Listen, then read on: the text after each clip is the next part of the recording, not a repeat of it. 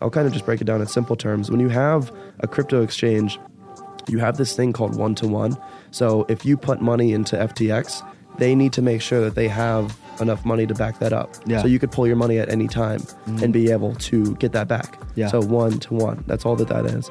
Um, he had this hedge fund though um, called Alameda, uh, which he was try- like it was investing in different things, but overall like FTX didn't have one to one because he was taking all of that money that people were putting into the Yeah. exchange in in like upping his um, you know stock within the the hedge fund so he could invest in different things, different assets. Um, and people found out, and all that money disappeared. Yeah. So now people have no money to pull out. I heard Tom Brady was one of the larger investors. Yes. It, oh, that was another thing that was really screwed up about um, FTX. Like they got all these influential people, these celebrities, to Yeah. talk about it and say like, "This is why you should download Kevin it." O'Leary Yep. was paid 15. Yeah. So it was it was all like it, it was all a strategic um, ploy. I mean, to like you know take people's money and Yeah. it's it's it was really messed up, man.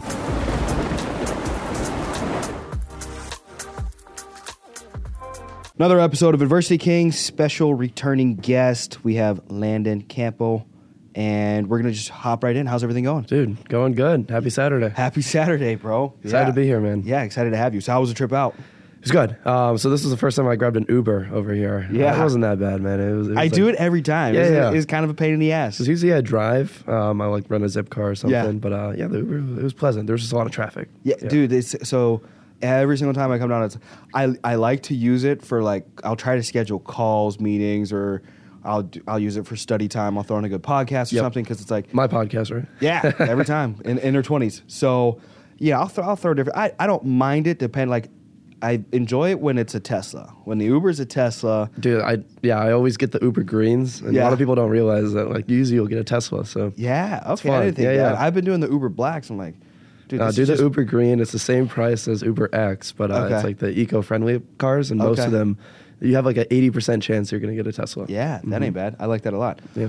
So I wanted to open up with just recapping 2022. So Totally. What's all like, and, and and a little more specific in regard to like your just your business endeavors and different things like that, because that can be a broad question of like, you know what I mean. And we'll go into more more areas of like lessons and different things like that towards the end. But like, what about uh, business endeavors and certain things like that? Podcast. What was 2022 like for you? Yeah, it, it's been busy, man, and the year's not over yet. No. um, and we have that in common. We're like we're always working. And Yes. Even on weekends, even these quote unquote breaks, like, um, and I we enjoy that. You know, Yes. it, it's fun um, being able to grind every single day. So I, I say that to say that the year's not over with yet. Um, we still got a lot of stuff I need to do before. like um, Kobe. Yep, exactly. Job's not finished. But um, yeah, I'm, I'm fully now in venture capital. Yes. We'll, we'll dive into what that looks like. But um, last time I was on the show, I was you know trying to get into the space. Yeah. which can be very difficult to break into sometimes. So now I am with a firm. Um, we're one of the largest in the Midwest. Yeah. largest in Chicago. Um, I've already started deploying capital, so I'm investing in startups.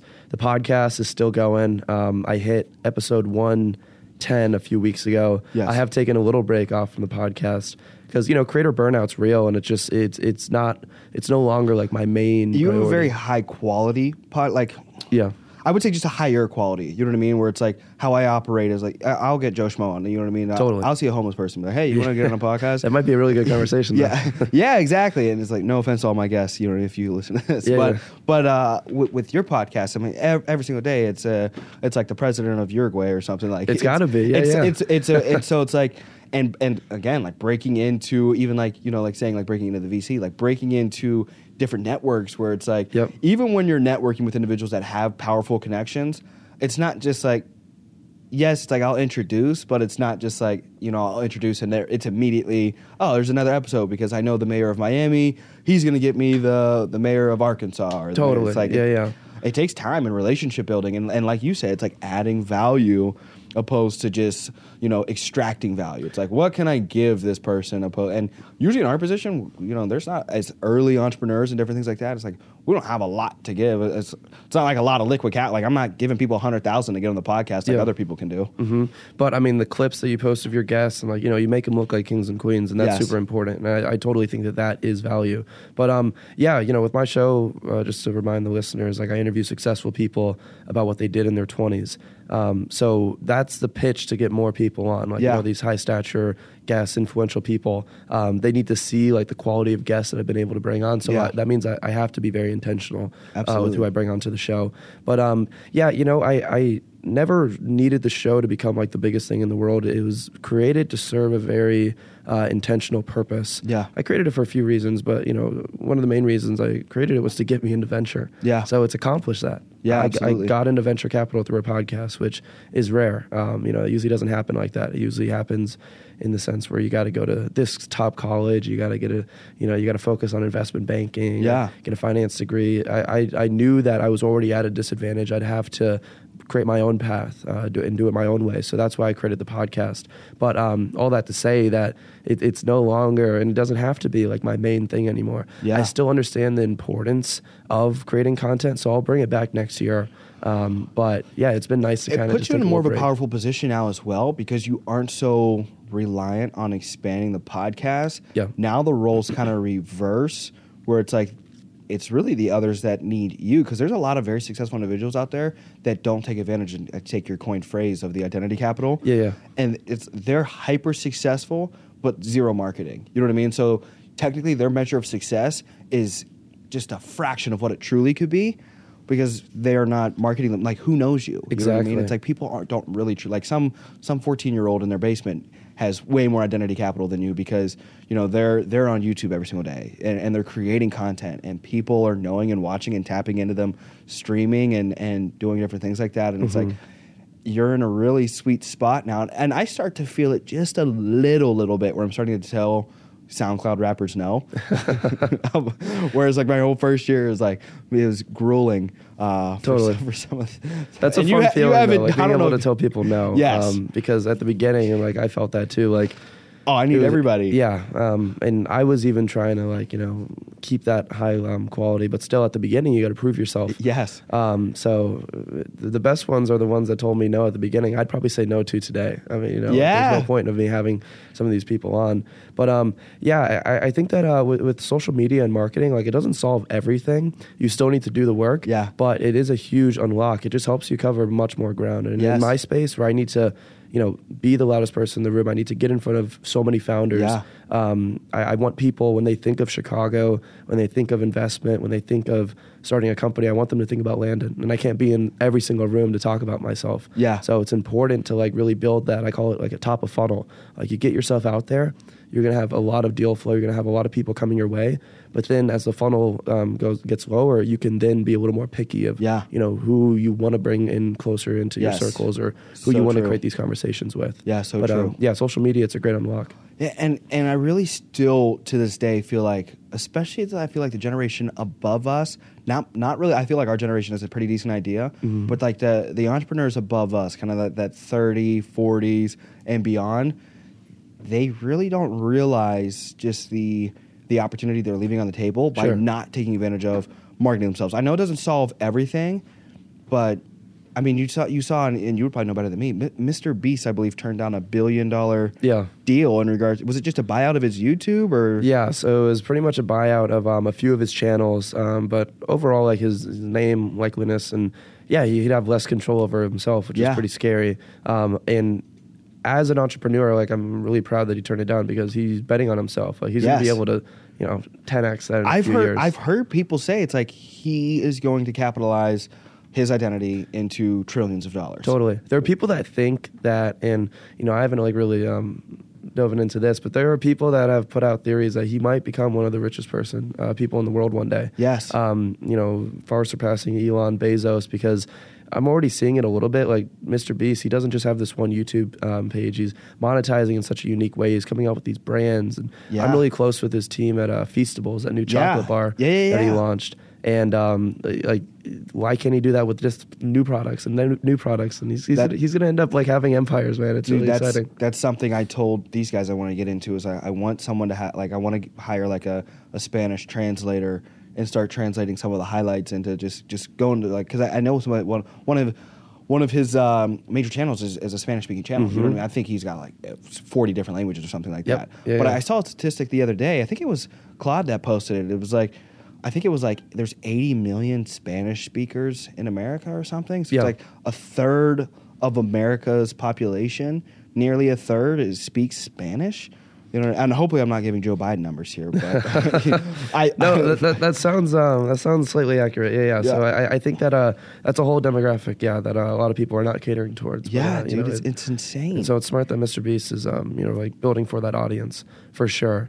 Um, but yeah, man, it's exciting stuff. The world is evolving so quick, and a lot of new innovations are coming out. Technological. I know you just came to my AI event So this cool. past week. Yeah. uh, really exciting space. I joined. I joined the bandwagon of uh, bash bashing the AI uh, profile pics. I just wanted to. Yeah, uh, yeah. I That's want- okay. That's only one piece of it. I, Uh, I wanted to hop on, and I was like, for marketing, I was like, let me just, you know what I mean. I feel like maybe, maybe if I take, there's always, there's always value in it. It's like there's value of diving in, and there's value in the opposition if you can market it as well. Sure. you know what I mean. So it's Yeah, like yeah. maybe I can uh, get some, drive some content. So it's like me personally, I'm kind of intrigued, and I have thought about it. You know Yeah. what I mean. But I can't be like the Liver King and be a fake natty and, and Yeah. you know, go ahead and that's been go ahead and switch to up. see for It's sure. So hilarious. Yeah, yeah. So I, I have in here, um, even with so in 2022, as you transition into the Drive Capital, and I want to dive into to Drive and just kind of for the listeners explain like what is a VC firm? Yeah, yeah. What's di- like just the different different little areas of that? But what were the lessons you learned? Because I remember, and you don't have to go in detail, but what were some of the lessons you learned as you were going through some of the internships and the jobs Sure. you worked previously? Because between you and I, I, I know some of the the hardships you had to face. Yeah, yeah. But uh, I think it's so valuable. More so, not the success you built into with, with Drive Capital, but all of the adversity, the pain, and, and the different lessons you learned through all the other opportunities. Yeah, well, I, I speak a lot about um, the value of becoming a specialized generalist, and I can kind of dive into what that means um, in my view, um, because the world of venture capital. Um, it's a very competitive space to get into for sure. Um, and even with what you do, I mean, there are a lot of these competitive spaces where it's difficult to stand out. Um, and I, I think so many young people like are trying to be in the top 1% of these spaces um, and get into these spaces in a very easy way. Uh, and they need to understand that they need to sort of like reverse engineer um, how they build their own brands and the types of skills that they pick up. So you've got generalists; those are people who kind of cover a lot of ground, like they can do many different things. Yeah. And then you have you know specialists who are the you know the ones that are going for like the top one percent. They want to do the, only the one thing forever.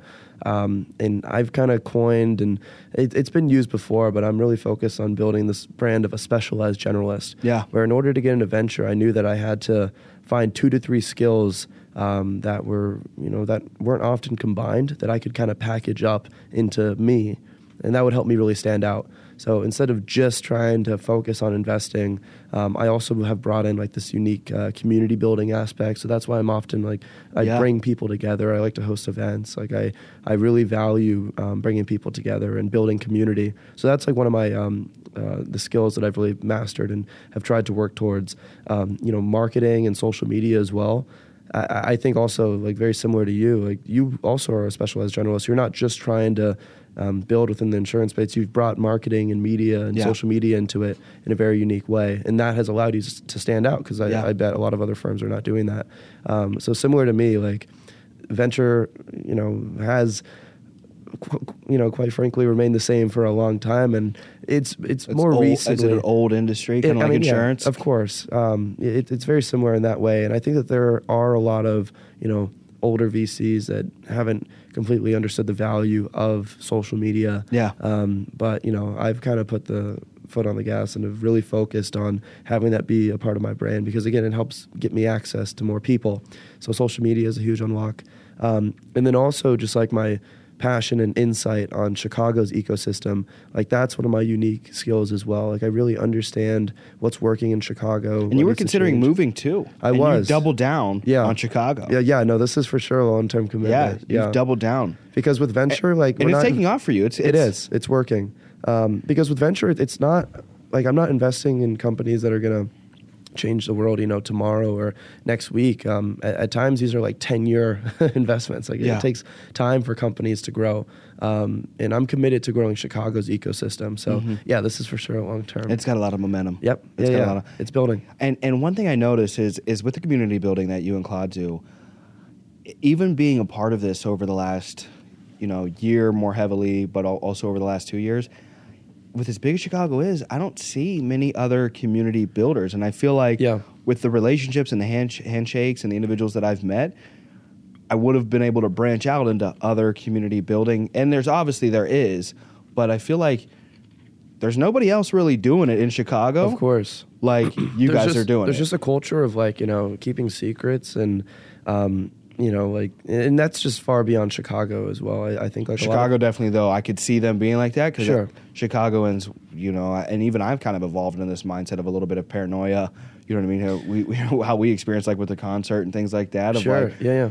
you gotta you gotta be on your toes because Chicago's full of hustlers, and so Yeah. I can see kind of like the and I, we don't have to name drop, but like I, I saw your tweet, and I completely agree. Like the gentleman that, or gentlewoman, whoever uh, asked you to do an NDA off the first meeting, and Yeah, it's yeah. like uh, they got to be Chicago based. you know what I mean? It's Yeah. like what are you doing? It's like uh, No, I mean it, it's, but it's for sure like you know beyond Chicago. I, I think that there's just you know a lot of people want to like keep things to themselves, and if something's working, like you know you don't have to reveal everything. But my my personal philosophy is you you help. Um, you get closer to your dreams when you help other people accomplish it's their so dreams. true. So you gotta like you know be It's more so out about like you know how you accomplish this and how like I'm very transparent about my journey. And Yeah. How I got into the space. Um, you know I I did it and like you know I worked hard for it, but I don't think I'm really special in that sense. I, I think anybody could really do and it. you were really open right off the rip. You know what I mean? Because a lot of people, I think, could have taken it the wrong way of like, you know what I mean? Because it was so inspirational. I met you, and within uh, you know a week or so of meeting you, you inspired and even pushed me to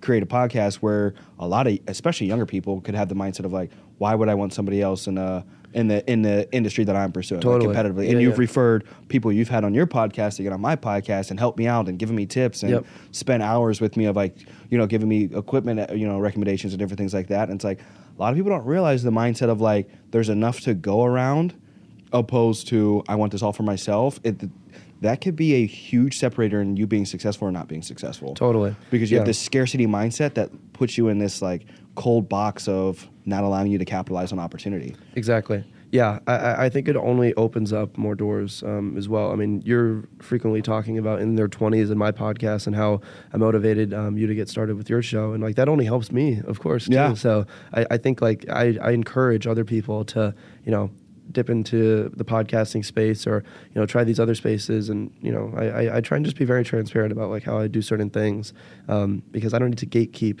um, you know all these, Yeah. all these secrets. Um, I think there's so much opportunity in the world, and sort of like the capitalistic mindset is, you know, competition breeds innovation as well. Yeah. like you don't want just like one company or one person doing one thing. Yeah. um, you know, we, we need a thriving ecosystem. yeah look at a Um, country with dictatorship yeah. you know what i mean see, see how well they do in regard to innovation Exactly, exactly. so lots of travel for 2022 Yes, feels like of every tra- week. Yeah, yeah, yeah. Every every week I see you out there. So, Mm-hmm. Um, first off, what's been what's been your best trip so far? Is there anything any trip stood out for you for 2022? Yeah, that's a good question. Um, yeah, I, I've been to just so many different places. Um, because Drive is based in Columbus, I, I've been to Columbus a bunch this year. Yeah. Um, for the first time, and I think Columbus is one of those cities that's slept on. Yeah, uh, for sure. Yeah, yeah. So um, I, I've been enjoying my time in Columbus, um, and yeah, man, uh, pretty much as a trip for the most part, like every week or every other week. But I, I love it, and that's why it's so important for young people to be obsessed with what they do. Yeah. Like it comes to a surprise to people sometimes that I don't drink coffee. Like I don't I don't need that to wake me up. And Yeah. uh, you know I just have so much energy because I like I'm very into passion is such doing. a crazy thing when Yeah. you find something and, and i'm very torn between like you know you'll hear people say it's like you, you got to do what you love. Well it's like that you're typically getting so that's usually like somebody with a hundred million dollars telling you, you know, Yeah. what I mean? just only do what you love. It's like there's no way you got into the position that you're in right now by only doing what you love. Of course. you know Yeah, what i mean? there, there's there's seasons of like doing what you have to do Yep, so you can do what you want to do. Yes. and so that's that's a big thing. But um what you got to did be willing to sacrifice. You- you have to. Yeah, you need that, and a lot of people aren't willing to do that. But Yeah. you know, some years of sacrifice could lead to some really um, Some sweet years yeah, of some sweet years of blessings. passion and Yeah. blessings. Yeah. so what what any other trips for the rest of the year Uh, yes. So I am heading to Columbus actually next week.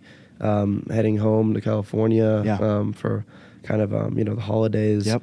Um, but yeah, man, I'm just super excited for next year. Um, we got some really good momentum going with um, everything I'm doing for Drive in Chicago, and um, the ecosystem's really taking it well. So I just have some really big plans. Like I'm, I'm trying to fund the future Yeah. ten billion dollar companies in Chicago. We don't have any of those. $10 billion companies. Yeah, like I want decacorns as they're called.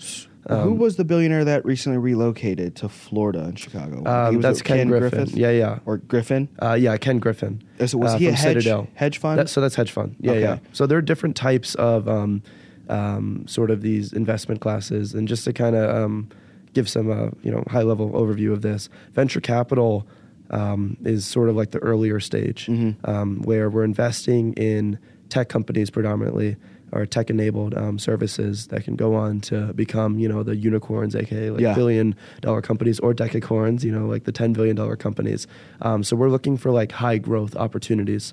Um, private equity is a little later stage. So that's when a company's like already been built um, and you know a company is looking to sell um, itself.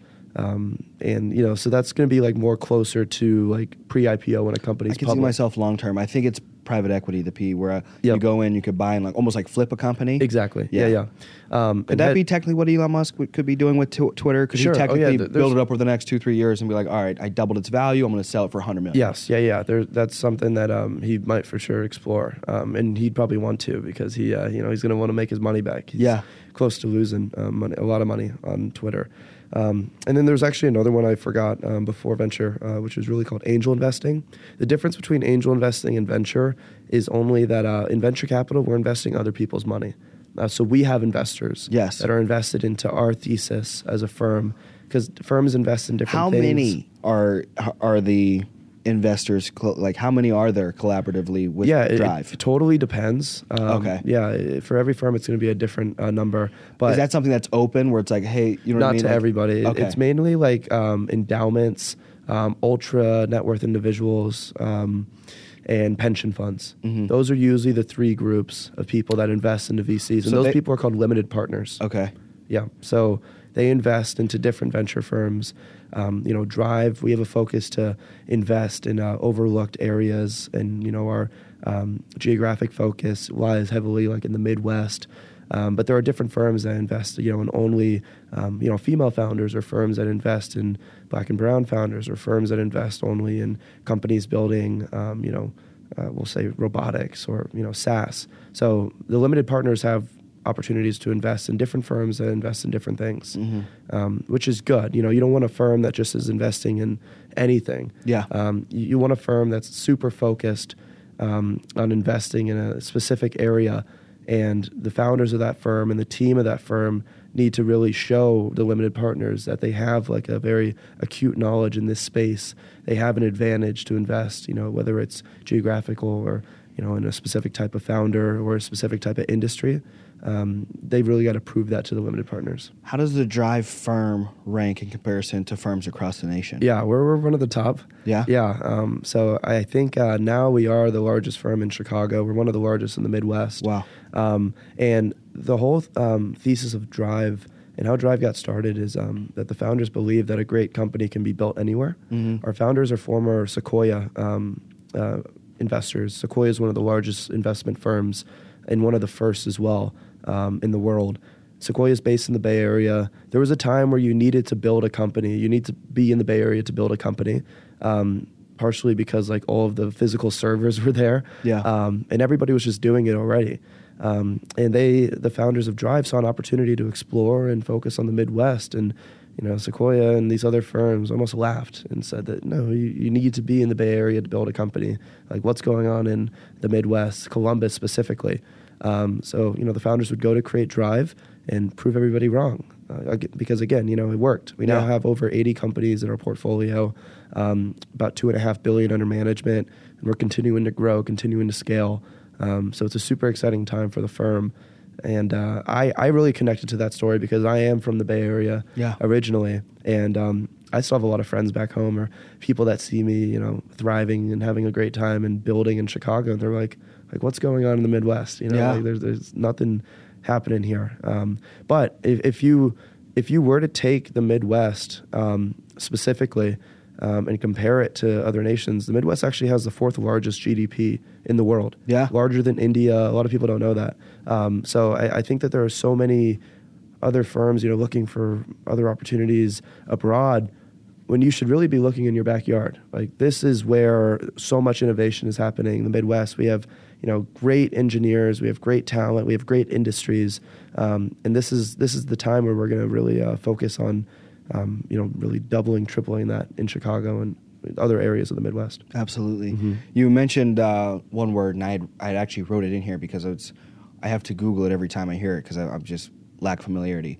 The SaaS. What is? Well, I know that's some type of. Yeah, yeah, it's software as a service. Okay. Um, so that's just a type of company. Would that be like Cash Drop? Um, yeah, no, Cash Drop could be totally considered a SaaS product. Have you had Ruben on the show? I have not had him on the show yet. That'd be a good I've, I've episode. softly reached out. I got to keep keep doing it. Yeah. So um, we invest in SaaS companies, um, and you can break a SaaS company down and understand it by literally, you know, saying it out loud. It's software as a service. Okay. Um, so let's say, um, you know, instead of like hiring, you know, high cost labor, like hiring people, there are software products that replace labor. Yeah, AI. Um, yeah, exactly. AI being one of them. Um, so that that's all that um, SaaS is. Yeah. And um, SaaS is a great place to invest in um, because you know it really leads to um, you know high high multiples. I mean, you're investing in something where you don't need a lot of um, you know physical servers. You don't need a lot of people. Like it's literally a software. Mm. Um, you know, two people could build a SaaS company.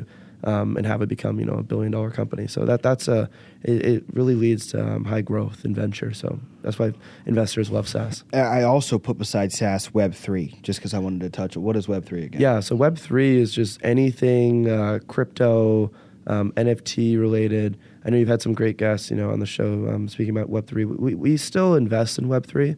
Um, I think. Uh, have you been following though a lot of the stuff with FTX? Yes, that's so I've been da- hard. I've been I've been I've been um, really just all, all the podcasts that I've been listening to have been have been touching on it. I listened to uh, Patrick Bet-David's podcast, and then I listened to there's a gentle there's a gentleman the uh, Ch- Chamath. Yeah, Paulo Pa- Yeah. Palihapitiya. So yeah, hard yeah. to say his name. So yeah, the all I had him on my. Um, um, so I worked with him in May. Okay. we're gonna get him on the show. Yeah. So I mean, I wanted to talk about that too. So I guess we can kind of dive into what's happening with crypto NFTs and FTX. Yeah. So uh, what I'll say with this is that um, you know Web three and crypto and NFTs are at a difficult place right now, and it's unfortunate because there are so many like good use cases to it, but there was this one bad guy, Sam Bankman-Fried, um, that really fucked over a lot of people. Yeah. And w- in moments when you have bad actors or people that just you know really cause harm in the space and lead to people losing a lot of money, It represents a whole group of people it does. poorly. And it's really difficult to get um, new consumers and new Yeah. individuals into the space. Yeah. Um, because they think that they're going to lose all their money and like, Yeah. why would they trust it?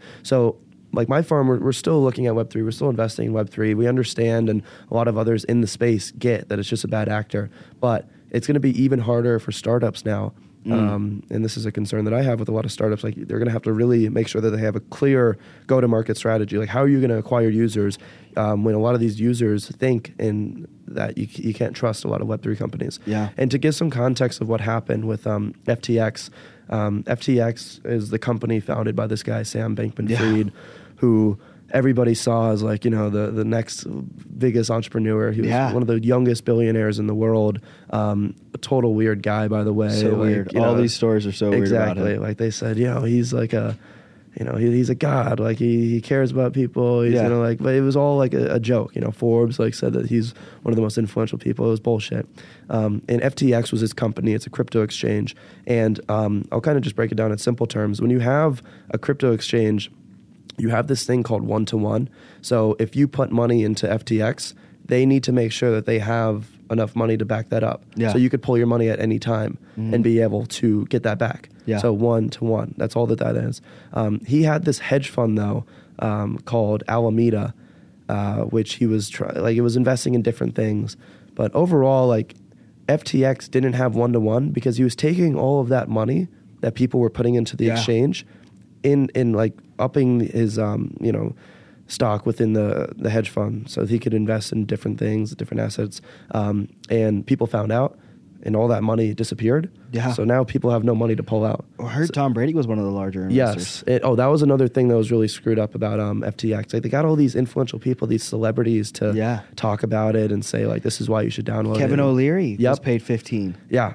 So it was it was all like it, it was all a strategic um, ploy. I mean, to like you know take people's money and Yeah. it's it's it was really messed up, man. And he has not been tried yet. He's not been arrested. Yeah, Um, I have zero idea what's going on. because he was really plugged in with a lot of um, Politically. yes. So um, and I I don't lean to either side. I'm not like I I don't represent. You know, I don't either. I'm more of like a good versus bad. Like yeah. there like- bad. There's bad on both sides. Exactly. So and that's bad when you're when you're screwing over like the everyday person, having them lose money and just and I funding believe these it's campaigns. factual now. I don't I don't think this is theorized, but I believe he was was you know funding a significant amount of money, one of the largest funders to was. Ukraine, and then some of the political Yes. political individuals as well. yeah, that's proven. Yeah, so it's like now you you kind of go into the Twitter file releases and, and different things like that, and Mm-hmm. Yeah. it's like all this suppression and and just and and this is why when people were like, I've had older people kind of like. You know, look at me, uh, maybe a little more immature, different things like that, because I'm, I'm not very politically, you know, woke, or I don't really care to vote too much because I see different things like this, and it's like, you know, what control? You know what I mean? It's Yeah. like, you know you give up control and and it's i think historically it's proven you give up power and and uh you know it's not something that you really typically ever get back I just think, um, and what frustrates me so much is that there's so much binary thinking in the world. Binary just means like it has to be this versus that. Yeah. Um, like you know, if if if you vote for this person, then you got to be against that. Yeah. Um, because it's like an extreme or the opposite. So I think that's what a lot of this, um, like at the top. So like you know the presidential election, a lot of these other like you know larger elections, like it's it's it's they try and. Um, it, it's so theatrical, you know, because they have to. Like they have to sell a story. They have to sell that, like, you know, if you're with us, you're against them. So I will say though, like that the local elections do matter more though. Yes, you know, locally, the, yes. The, the smaller elections, um, because they they don't have all that bullshit. Um, Yeah. You know, and they actually, um, you know, you're you're electing people to run, you know, your city or uh, like a certain council that actually can lead to change Yeah. locally. So. Um, Yes, I, I do vote. Um, you know, across all um, of the spectrum, I'm pretty pissed at most of the um, results and um, options that we have at the top. But the local elections, I, I do take a little more time to. young innovative like minds You know, Totally. it'd be cool if we just had across the board like I, I don't care what what they represent just what what would a bunch of 30 and 40 year olds just politically from local all the Yeah. way to the very top you know what what would that do for for our country and, and for our future of like you know kind of washing out because like you, you'll ever you'll see like pictures of like and I do not care whatsoever. But you see, like you know, people resurfacing images of Jerry Jones from 50 years ago Mm-hmm. at some racist thing. It's like, well, duh, everybody was racist. you know, it's like you would have been racist back then, Jerry. It's like, Yeah, yeah. or or whoever. You know what I mean? But it's like, and then I also get so upset with you know so many people bashing, you know, the return of Brittney Griner, and we and we left the Marine, and it's like, Yeah. it's like, and this is what I ask people because it's like I'm not saying leave the Marine if, if- because if if somebody really looked at me and like dissected all my views, they'd probably say I lean a little more towards the Republican or, or that that right side, that mm-hmm. conservative side. So, but well, here's what I ask when when we're in situations like this: if that was your daughter. Yeah. What, what negotiations would you would No, just you would just leave her? You wouldn't give up the warlord? Everybody's always. I would give up the warlord for my mom, for my daughter, Yep. Yeah, for my yeah. sister. No, I, I- get what you're saying, and I, I think that everybody will always find a reason to complain about something. But that's also like the beauty the binary, of this it's- country, like because we have the option to. Yes. um, you A little bit, not on Twitter. Yeah, yeah. Well, Now we do. more now. But Yes. um, yeah, the point is like, and, and that's something that uh, you know Elon sp- speaks about a lot. Like you know, true spe- free speech to him, and it means different things. This doesn't fully reflect my views. Um, some of it I, I do, um, uh, you know, agree with, but free speech to him, um, you know, means allowing the other person that you t- completely disagree with to say whatever they want about you. Yeah. Um, and I, I, I do, you know, see that. I mean, people should have the opportunity to do that. Um, so yeah, it, it is funny seeing people complain about everything all the time, and it is slightly annoying. But you know, at least we have the option to do that, Right. For the most part. Go, bu- go build a startup. Yeah. we go go do something. Yeah. Um, And and and then another thing, you know, kind of irks me is like when people are extremely passionate about hating something. It's like, what are you doing for change opposed to just vocalizing your hatred? for- Exactly. It's like, Yes. what are you like? What activities are you taking? If I have a problem with something, I'm gonna like work towards fixing it. Yes. And that's just the mentality I have as like a builder, as an investor into the future. Yeah. You know, as an entrepreneur, which is why like you know most people in my industry like don't lean one way or the other. Yeah. Like, you know, we we we lean towards change and innovation. and- Chicago's actually pretty diverse. You know, Yeah. a lot of people assume it's like Chicago's just this, uh, just this blue, st- and, and there's there's definitely a lot of that, but there's there's very It's all over the place. I meet people that, that have so many different views and Yeah. different things. It's like it's I think it's it's sometimes falsely represented in regards. to It's like it's just this way. It's like it's just a big liberal. It's like I don't know, dude. I've uh, even in these big nets, it's like they all. It's it's a pretty just.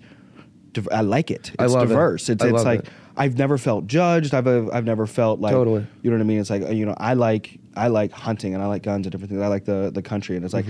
I've met so many people in the city of Chicago that are like. They're just willing to similar listen. or listen and not make you feel weird. Exactly. Like me personally, I would take a conversation with anybody. I Yeah. mean, that's just like how I'm built. Um, and you know, I've done that a lot on my podcast. Like I, I enjoy listening.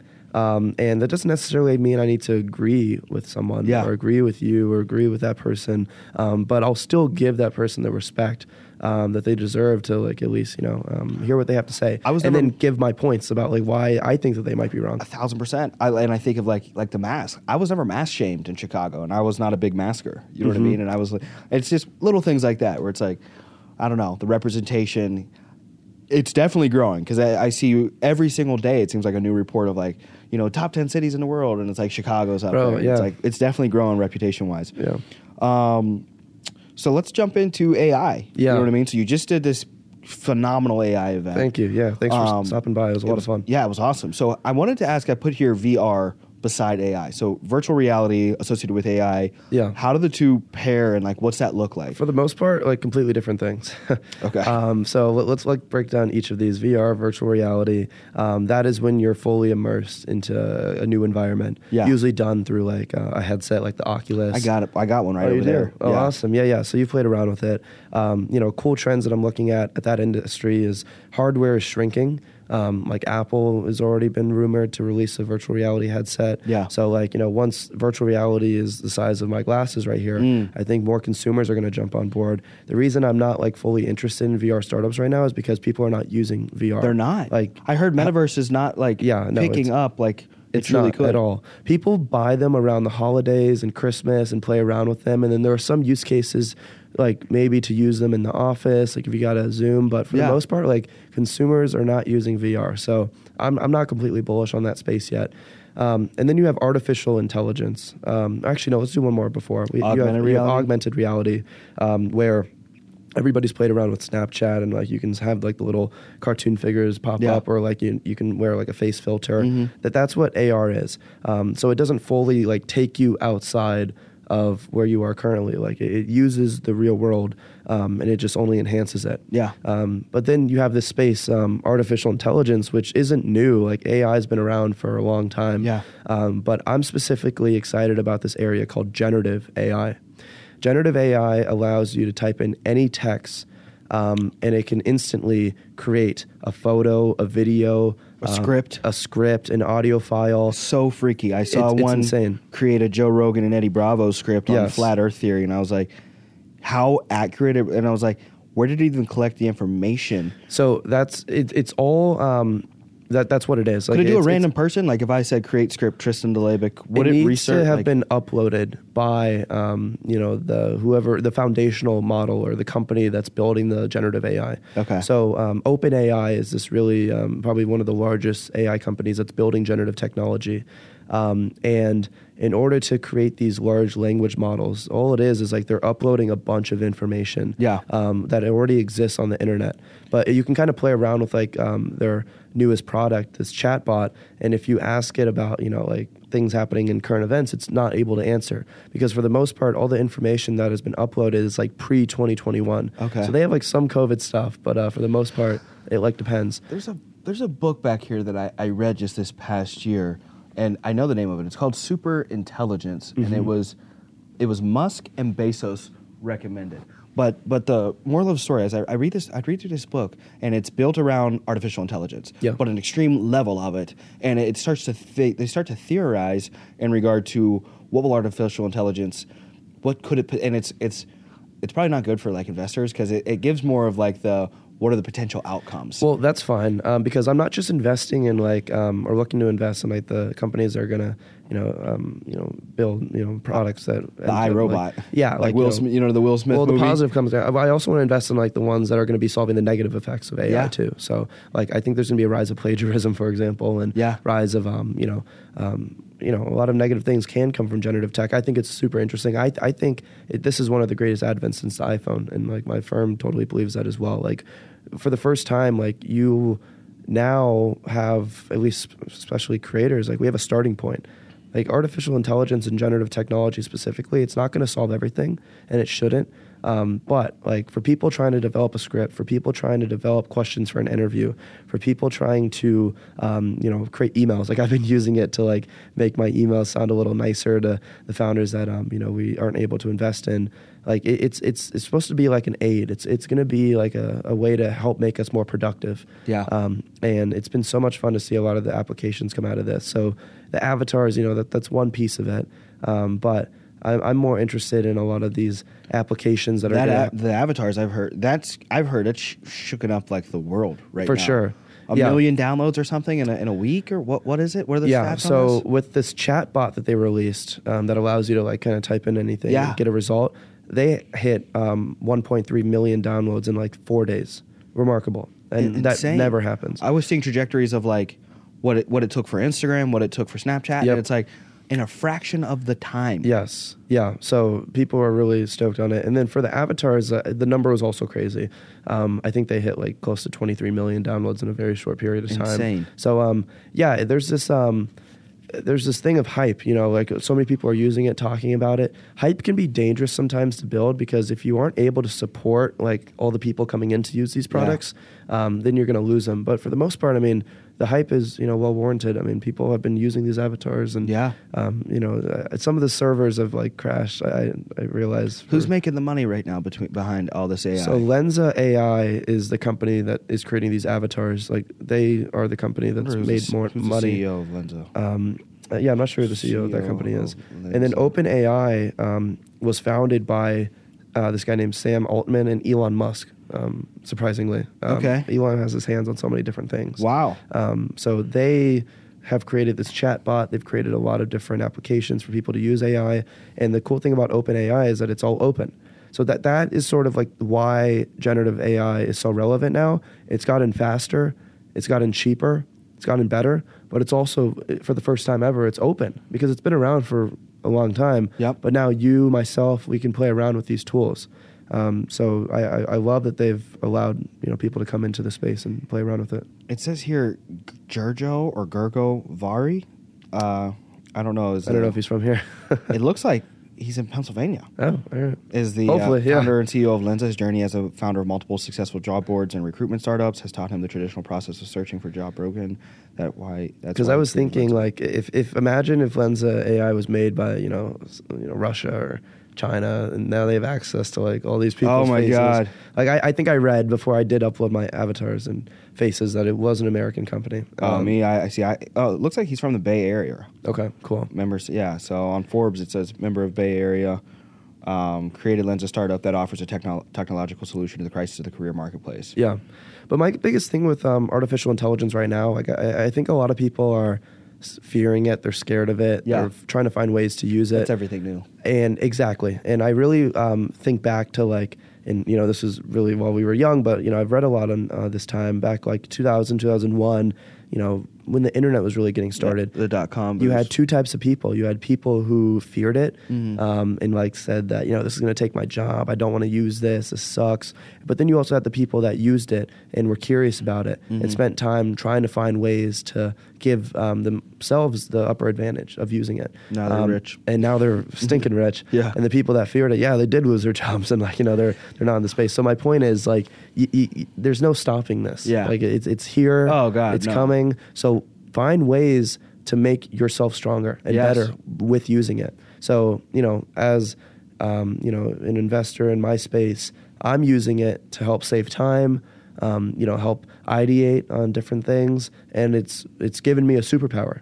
So I now, you know, potentially can be better at what I do compared to someone who doesn't use it. Yeah. And my theory with uh, generative tech, it's I mean, it's going to make people like way more productive than Mhm. um, how they currently um, act. And so I, I think this is the time to experiment with it, use it. Um, there's so many use cases to generative technology. Yeah, it's crazy. Yeah. I'm excited to see where it goes. Yeah, and we're investing years. fully into space Yes. for sure. Yeah. Yeah. Um, So Bulls games. A lot of Bulls games. A lot of Bulls games. How are the How are those going? Dude, it's fun, man. Yeah. I mean, I'm from the Bay originally. Always gonna have love for the Warriors, but um, you know, I'm a Chicagoan now. Like, Yeah. I'm, I'm building here. gotta go. Um, I'm investing into the future of Chicago, so I got to support the local Chicago teams. Yeah. And yeah, I've been doing a lot of Bulls games for sure, and uh, those are always fun.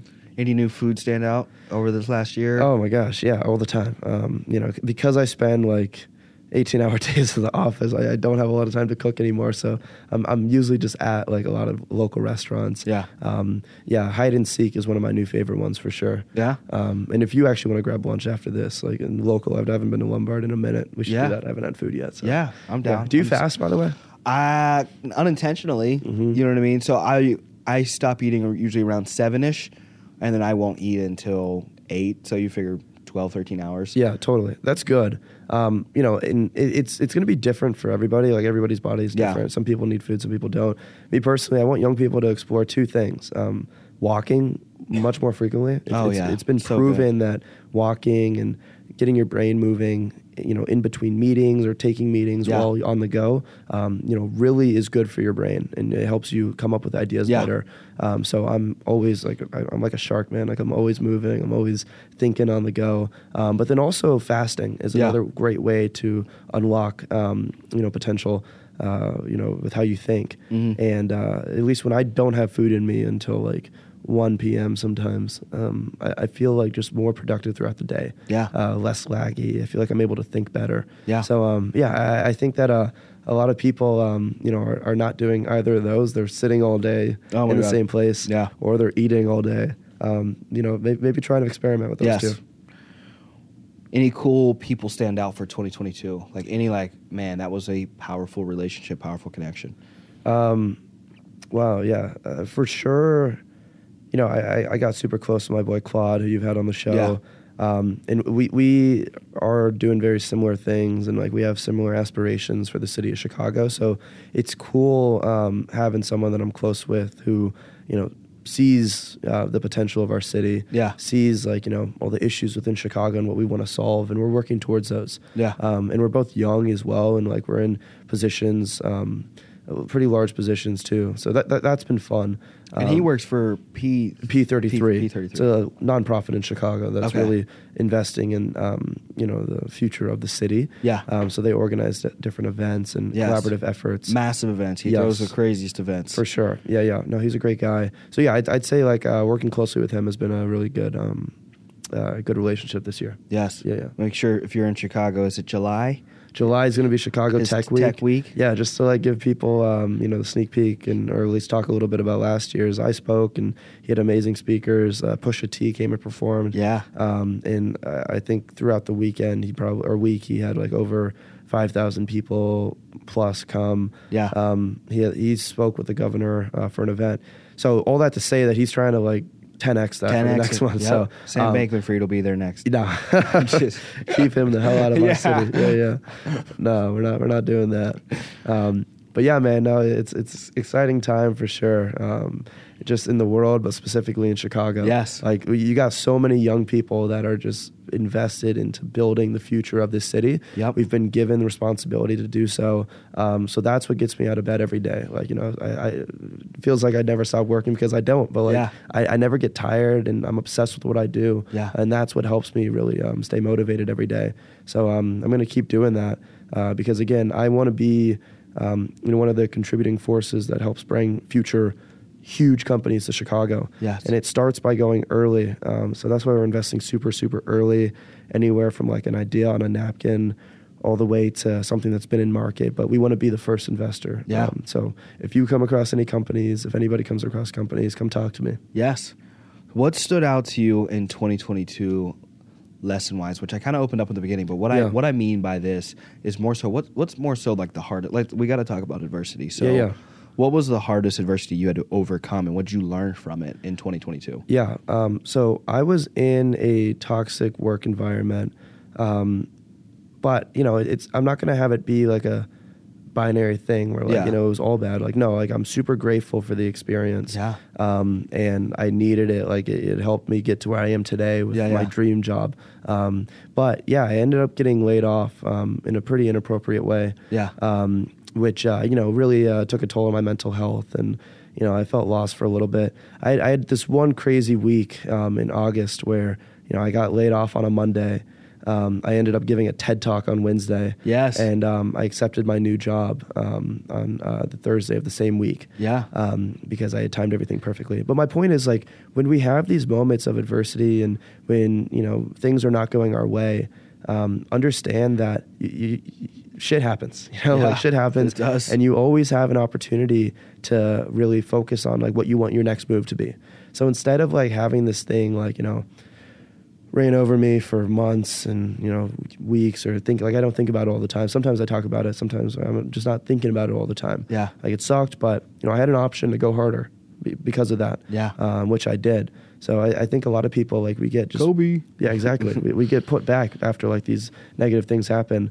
Um, you know, I really learned that after losing my best friend. Yeah. Um, you know, and I had an option. Like, okay, like I, I this I know this thing is going to bother me. I lost someone who I cared so much about. Yeah. Um, and I, I, I, I- knew that it's going to be a challenge to you know work through that, but I knew that I had to go harder for him. Mhm. Um, and I think about him every day, and that motivates me to keep going harder. Yeah. Um, so, you know, right when he passed, like I, I you know, helped organize um, a scholarship in his name. You know, I, I wanted people to really like I not, remember yeah, forget about event. him. I, I, because I knew like his legacy, um, you know, needed to stay out there, and um, I just wanted people to really understand the significance of him on my life. So, Yeah. yeah, again, when like these these negative things happen in our lives, um, you have two options. You know, you can sulk about it, can be sad about it forever, or you can use that as energy to go harder for that individual, Yeah. for yourself, um, and that's just kind of how I view life. Yeah, same, same, thousand percent. So let's, uh, as we wrap up, 2023 goals, plans, anything, maybe two or three things that just stand out. Where it's like, listen, this is this is where we're going for 2023. Yeah, totally. Um, investing in more companies, um, and I'm again looking for founders and ideas right now uh, because I am investing so early. A lot of times, you know, they're not going to have traction. They're not going to have revenue. My, the first company I funded in Chicago, I, I met them at a pitch competition. Okay. Um, and they are shipping their product um, and putting it into market next year. So that hasn't even happened Can yet. you say anything in regard to that company? Um, we're going to be announcing it in Okay. Q1. But uh, my point is, like, I, I'm, I invested into them, and my, the firm invested into them because, like, uh, of, of them, you know, the Yes. founders and their idea, uh, their idea to change the world. people don't realize people buy people Yes. more so than the product. The co- I love following, like I follow all these different founder things that uh, you like in my Twitter or Yeah, yeah. because it's like it all correlates with with what I do. It's like you know what I mean. It's like always like I was every day I see a new one or it's like. It's with founders. It's it's uh, one the idea, ninety nine percent execution. I'm like, Yeah, yeah. duh. You know that's sales. Exactly, That's building yeah. your insurance business. Da da da da. Yeah. And I'm like, fire. Exactly. Exactly. Like the idea is, you know, the idea is really important, but like to your point, execution is much more important than than the idea. How many founders do you think really execute? Oh, dude, like the one percent. Yeah. Yeah, there are so many founders that uh, as soon as they um, are, you know, see adversity comes into their lives, um, they quit. Yeah. Um, but you know, the only person truly who you know will tell you to quit is yourself. Yes. Like you are able to push through things, um, and I think that you know, looking at a macro level, when the economy is not looking so well, um, when things are not going people's way, when it's di- more difficult to get investment, um, you know, these these are the moments where you really find the special founders. Yeah. the ones that are able to really build, um, grind, and push through um, the dark days. Um, but yeah, but back to like the significance of like the idea and the founder. That's why I'm such a stickler on the story. Mm. Like the story that founders tell me when I first meet with them is so important. Your story is going to help you unlock investment. It's going to help you get users. It's going to help you get customers. It's going to help you get employees. So it's so important for founders to really work on their story. Um, a lot of people to call it an elevator pitch. Um, you know, all the way to you know how clear is your pitch deck? Because I meet with so many founders that might have amazing ideas, but they aren't able to sell it to me because they just don't communicate it well Yeah. um, or they you know aren't able to explain an idea in a very effective and efficient way. So my point is like for founders that only have that idea you need to pretend you're talking to a five year old and a 95 year old you know it- some of these you know ideas are so um, you know hyper specific like you got to understand something about the industry or space um, to get it. And you know the founders that i speak with i really want them to understand that you got to be very clear with how you explain things. Yeah. Um, you got to make sure that anybody can understand what you're building, Mhm. even if it's a crazy AI company or, or a Web3 company. Um, my grandma should be able to understand what you're building in the Web3 space. So, yes, execution is key, but for the founders that are early and only have an idea, it is so important to really work on your story um, because that's going to unlock um, I'm taking notes on this. Yeah. So I ask because I want to ask questions that spin off of this. Yeah. Founders who don't invest, I, I believe the term is bootleg. What are your thoughts when you sit down? Like, will you guys still, if they're, if they're, what if they're not willing? They're able, but they're not willing to invest in their own company. Will would you still, if they have a good idea, they're executing? Would you still? Yeah, so you're, you're talking about bootstrapping. So, yeah, yeah. Bootleg. yeah, yeah. Uh, same thing. But so bootstrapping is when a founder, um, you know, puts their own money forward. Yes. Um, for a company before they reach out to Yeah. investors, um, and also could be you know considered family and friends as well. Yeah. Or crowdsourcing. You know, they're able to get money first uh, to bootstrap it before finding institutional Yes. money. I'm uh, like institutional investor. That's that's what a venture capital firm is.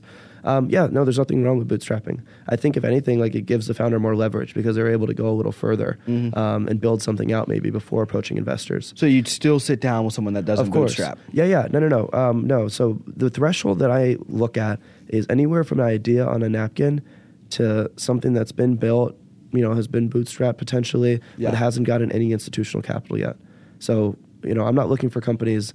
You know, we the other investors that drive do this, but me personally, like what I'm building, I'm looking for founders who are early um, and haven't been invested in yet. So I Mhm. want to invest like very, very early. So if there is other institutional investments into a founder, can you still invest into them, or is there like competitive signed contracts and things like that? So at Drive, because we invest from now pre-product, pre-revenue, all the way to pre-IPO. Like there are other people in my firm that you know do look at companies that have already been invested in. Yeah. But for what I'm building specifically in Chicago, um, like we're looking before that. Like Okay. I want the founders who like before they're founders. Like that's how early I'm looking. Yeah. Um, but I also have a founder um, in Toronto that you know she's already uh, she's already built her company. Her app has over a million downloads, um, but still, in that circumstance, we're her first check. So she Yeah. bootstrapped. You know, she she did all that stuff. A million get to where- downloads. yeah. So that's more leverage for sure for her. Um, but yeah, we're we're looking anything before any other VCs. Like we we want to be the first check, and kind of like to give you my master plan of like how we're gonna build big companies in Chicago. And I, I've copied a lot of this from like the framework and of Silicon Valley and what already exists. In order to create like these decacorns and these super large companies in Chicago, um, I think that investors need to go much earlier Yeah. it's very difficult for founders to get capital um, in Chicago. And there are a lot of investors that go early, don't get me wrong, but historically, it has been difficult Mhm. for founders before traction, Yeah. before revenue to get um, funding. So I think that we need to go much earlier, which is why you know we're focused on that idea on napkin. We need to be hyper involved as well.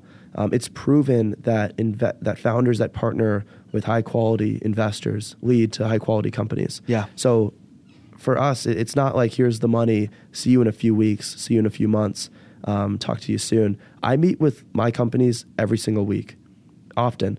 I tell my companies to treat me like an interim co-founder. I tell my companies to treat me like a friend, like a therapist, like a confidant. I meet with my companies so frequently because I need to understand what's going on with them. Yeah. Like I am, I call it persistently involved, not annoyingly involved, but um, you know, I, I'm so involved with my companies because I need to understand like their challenges, what I can help with, Yeah. and how I can connect the dots. So that's kind kind of number two. Investors need to be more involved in companies. Number three is sort of like with community building. We need to give founders in Chicago a reason to want to stay in Chicago. Yes. So I do that by building community. Um, you know, really showing that this is a fun ecosystem to build in. Yeah. Because I don't want these founders to go to the Bay Area. Yeah. To go to the coast. Like I want them to stay in Chicago. Keep the money here. Yes. And by doing those three things, our founders are going to become super big, super successful, and they're going to want to reinvest that back into early stage founders in Chicago. Yes. Creating a flywheel.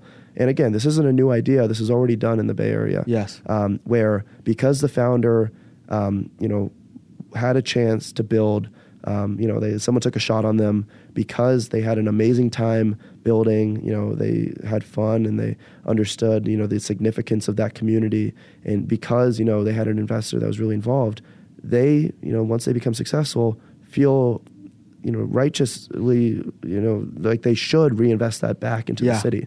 So that's going to really create a flywheel.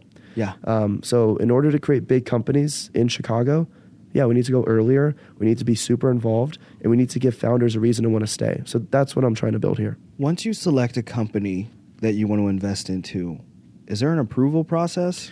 Yeah. So How- because we're going so early, um, and because our companies don't have um, you know much to you know show like proof points, which is okay. Um, we're making decisions really fast. Yeah. We understand these markets so well, so we understand like if someone's bullshitting. We understand like you know if they're actually building um, a s- uh, the best solution to the problem. Because we're not trying to invest in the second company or the third company. We want to invest in the number one company, The Apple. the market defying company yes, Yes. like in that in any space so we've spent the time and continue to spend the time like diving into these industries Yes. we understand them so well we're well connected in these spaces Yes. that's more the value we bring so because of that like again we understand what's missing in the spaces Mm-hmm. so um, if the founder is aligned with that and that's why i like to listen first i like to hear how the founder sees the space and how they articulate what they're building um, and also like why they want to build it today another thing that's really important to me is like why now that's one of the most famous questions that i'll ask during um, uh, you know my meetings with founders and that's something that's super important to our firm Yeah. like i often say that no idea is a new idea everything's been tried before So true. um, any idea has existed before. You may not know about it because they, they failed. So timing is critical for company success. And I give the example with Uber. Many people tried rideshare before Uber and failed. But Uber had these three things that um, you know led to perfect timing: the rise of 3G, like the rise of uh, global adoption of smartphones, and also uh, Google Maps released this thing called an API, which in short just allowed Uber to use uh, for their mapping feature. So my point is, if not for those three things, like there wouldn't be an Uber. Yeah. So timing is critical, and a lot of founders, you know, maybe just want to build something because it sounds cool. Um, but no, my question is like, why why couldn't this have been built three to five years ago? Why does this need to be built today? Why can't this be built in the future? So virtual reality, for example, the timing just isn't right now. Uh, In, like personally, or at least I haven't met any founders yet that Yeah. um, have communicated it well. but um, in the future, for sure, like VR will be there. Um, but timing is, is super important. The last thing I have in regard to founders is when you've invested into a founder that quits, fails, w- what do you guys do? Is Yeah. there something they sign where it's like they owe you the money back? No. so I'll, I'll say a few things there. Um, first off, if if a, f- a founder approaches me that like has quit something before, uh, or like you know has failed, that's okay. It's always okay to fail. Yeah. And I encourage people to To fail. yeah, to fail. And a lot of people don't start things because they fear failure. We spoke Yes. a lot about that last time. But if you have failed at something or if something didn't work, it's super important to reflect and understand why it didn't work. Yeah. like you need to approach your investor, you need to approach me, you need to approach my firm and be able to really like clearly articulate like, you know, this is what I tried and this is why it didn't work and this is what I would do differently. Because we're trying to invest in extraordinary founders again. We don't want to invest in good founders. We don't even want to invest in great founders. We want to invest in the best, extraordinary founders. Yeah. Um, and it's okay if something didn't work uh, before, but I still think you can be extraordinary because you now have a cheat code. Yeah. You tried something, it didn't work. You understand specifically why it didn't work, and you know now because of pattern recognition what not to do and Yep. um, and why you're not going to do it again. Um, so, yes, I know that wasn't directly your question. I just want to like preface with that. And And you don't have to answer directly. yeah, either. no, I mean, no. The, your actual question, no. Like, we, we don't get money back um, yet from the founders. Yeah, this is a, a game of like big bets and big risks. Um, you know, VC, and not every company that we invest in is going to go on and um, you know succeed or like Yeah. be something big. Um, that that's just what it is. We we we want them to, and we're doing everything we can to help them do that. Yeah. Um, but like you know, it's it's just things happen Yeah. shit happens, um, as I said earlier. But um, with with venture, like the one company out of maybe, and it's different. Like sometimes ten, sometimes fifty, sometimes hundred. The one company, um, once it's done right, like can go on to like return an entire portfolio. Like you know, we're investors in Duolingo, for example. That's probably like one of the I do that every day. yeah. So, um, you know, th- there are a lot of companies that, um, you know, we're going to continue to try with and invest in. Yeah. And that's why it's so important for firms to like have like a really good thesis and like knowledge on these markets and spaces. Yeah. Like we're not just throwing money blindly. Yes. Um, and there are some firms that do that. Um, but the reason why like our returns speak for themselves, um, even though not all of our companies are going to you know become future Duolingos, we do have like a lot of great companies and you know successful companies. And the reason is is because you know we're we're taking that extra step to Yeah. really understand these markets and really understand um, you know these founders. Absolutely. My last question as we wrap up is Soho House. Yeah. How has it been? Uh, it's been great. It's been great. Um, yeah, cool thing about Soho House Chicago is like you never know who you're going to meet there. Yeah. Um, you know, I've I've been hanging out and seeing Vic Mensa a lot. Yeah. Um, which is super cool. Um, you know, got to see and meet Blake Griffin like a few uh, weeks ago. Okay. Hopefully Soho House doesn't kill me. Like I guess like you got you can't like talk about these things outside. No, I'm kidding. But uh, Oh, okay. Yeah, no, it's, it's it's it's cool, man, because like you never know who you're gonna run into. Yeah. Um, and I especially love it because like you can be, and which I do. I have all my, I take all my meetings there now. Um, I can be speaking with a founder about one thing. Yeah. That founder leaves, and someone sitting right next can just have been like you know eavesdropping, overhearing. Um, but that person can be another founder that like you know now I meet and wants to talk to me. Um, but it's not like just business professionals; it's also creatives. Yeah. Um, so um, because Soho House Chicago, um, they they actually like there's a lot of business professionals there, but you know there, there's more creatives. I couldn't even like really talk about what I do full time. Like I Yeah. had to use the podcast card more, and that's how I got in. Um, but my point is like y- you never know who you'll run into. I've had a lot of great conversations started at Soho House Chicago. Um, Is there a been- restaurant there? there's a restaurant, dude. You, you could you could hypothetically spend the whole day at Soho House. There's a restaurant, hotel. How hard gym. is it to like get in? Like, do you think I can get in? Of course, yeah, yeah. Um, of course. Um, How many recommendations do you need? You just need two. Oh, thank God. Two high quality um, Are you- recommendations. Are you, guys high quality yet? I'm I'm high quality enough. Yeah, yeah. Perfect. Um, I know like the uh, the house manager on a first name basis. And, Let's go. Um, I'm there every day, man. I bring people there. Like I, do you think it's worth it if I'm only there once like a month? I, I think it is um, because I encourage you to like get more downtown often and I'm gonna I'm Yeah. gonna eventually get a place down yeah, there. build a presence there, and like this can be your little hub, a little Yeah. office for you for sure. Like, um, you know, if you want to, let's say you're in Chicago for an entire day. Yeah. Like the bullshit with Lollapalooza, for example. like, imagine we could have hung out at um, Yeah. Soho House for the day. Like, somewhere to go instead of hanging out. And you that, can uh, take a hotel lobby. guest? You can bring two to three guests. Two to three. Three actually. See, I think that'd be cool for me to take like top performers from my company. It's like, hey, listen, you had a To great dinner. week. Yeah, yeah. I'm gonna take you to Soho House. You're Yep. gonna meet, you know, cool individuals, different things like that. But uh, yeah, I, li- I like the way the Soho House sounds. dude it's it's it's cool um I, i've enjoyed it a lot um but yeah still like in just another theme of the interview like just because i'm a member at soho house doesn't mean like you know everything is solved for me. Like i still have to do the work. Like i still have to it- go out of my way to like network with people and um, talk to people so. Once you make it in Soho, Chicago, it's yeah right, deuces. yeah but no it, it's a good time. I, I totally recommend it.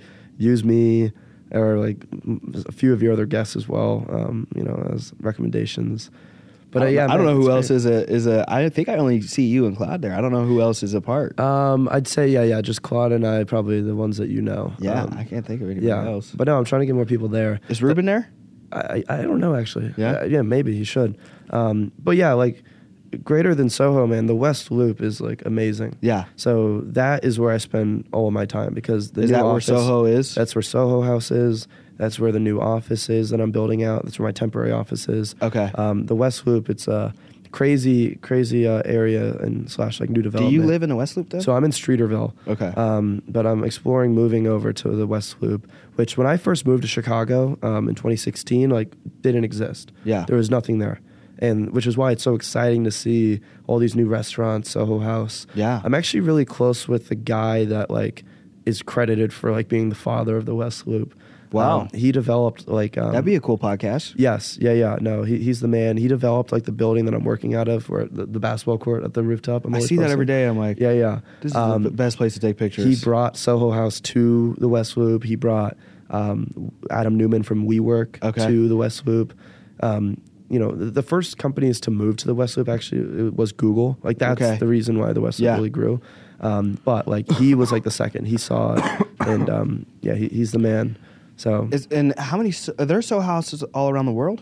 yes, yeah, yeah. So Can I, you go to every one of them? Um, yeah, there are two different tiers of membership.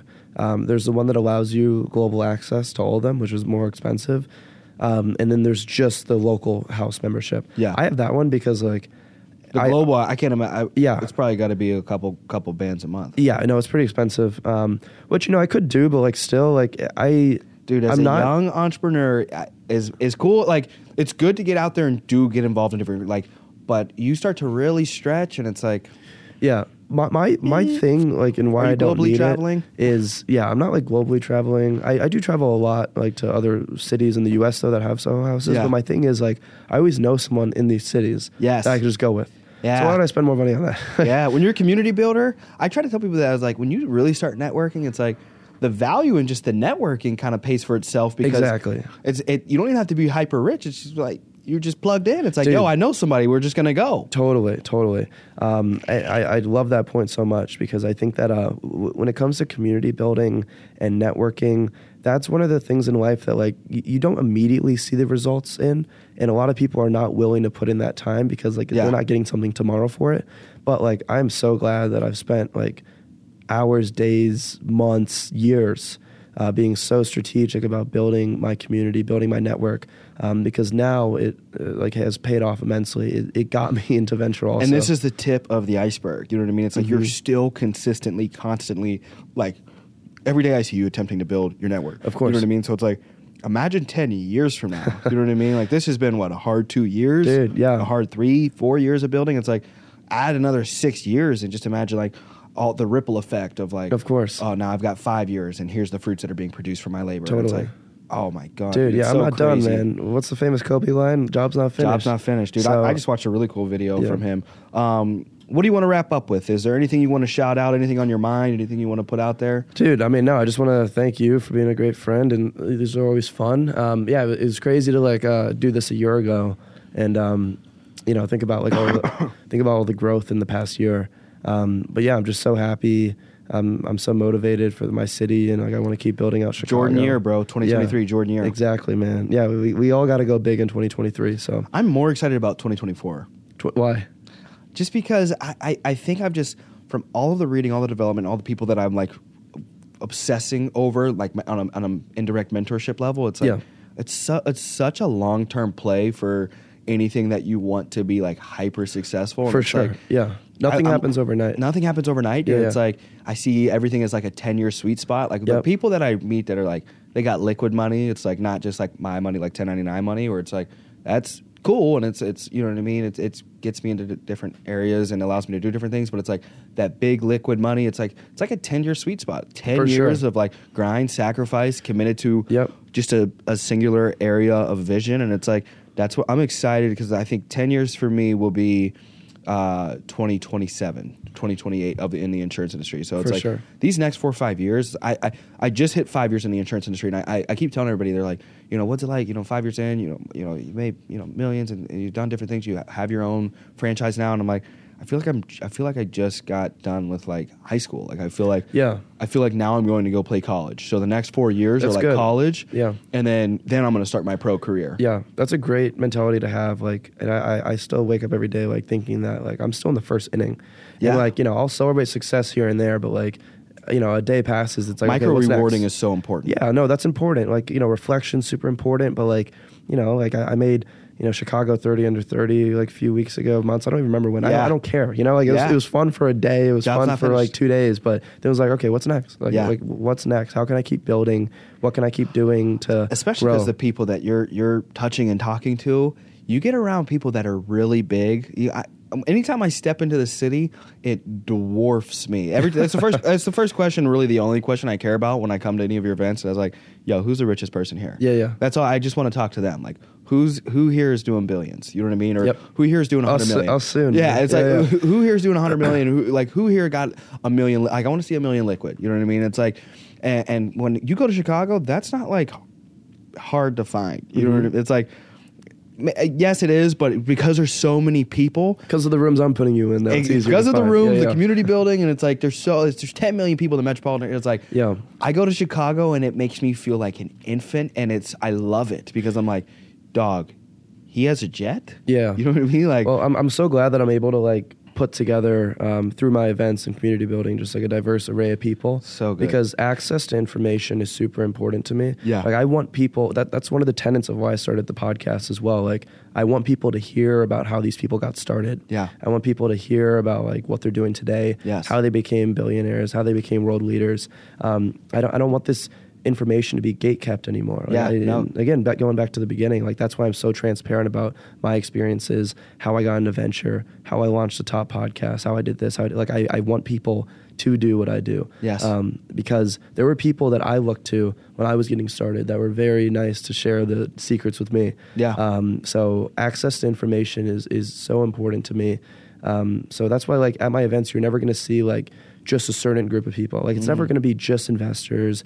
It's never going to be just founders. It's never going to be just like ultra net worth individuals. It's Yeah. never going to be you know just people in their 20s. Like I, for the most part, love to bring like a very diverse group of people. it's the whole together. spectrum, bro. Yeah. it's every single one of those people. It's the people just starting out with nothing. It's the people in between. You know what I mean? Where I feel like you know we're at, where it's like we got a lot of momentum. Yep. we got a lot to show for it, But a lot to do, But then yeah. a lot to do, and then you got the people that is like, like the Sarasanis. You know yeah, what I mean? Where it's like, all right, that dude got fifty million dollars. You know what I mean? And Yeah. It's like that dude got a hundred million. That dude built a billion dollar company, and it's like, and, and then you got your investors, your founders, and then you got like you know your little old me's. That's like, what do you do? I am in life insurance. it's like, oh, okay, cool. I, I'm building a robot that can like read your brain or something. It's like, oh, awesome. yeah but no yeah a lot of excitement man so uh yeah the, the last thing i'll say is just like I, I want people to like keep that energy all next year for chicago like, Yeah. I, I have this line bullish on chicago I keep seeing like- bullish on Chicago. I'm like, man. yeah, yeah other go. people are starting to say it now I like Benny the Bull. exactly um no pun intended but yeah i i, just want like people to uh, you know come even harder next year Yes. um pause but uh, yeah it's i want people to just like be excited about chicago and um you know want to keep building up the city Yeah. um because i'm not going to sleep until like you know we really Yeah, get, we like, ain't gonna sleep till we eat. Exactly. We really eat. Job's I not finished. Yes. Yeah. Well, another episode of Adversity King. Shout out in their 20s. Shout out Landon. If you're a founder, Yep. reach out. You can find Landon. I sure I'm very transparent about my email. You can find me at landon at drivecapital.com.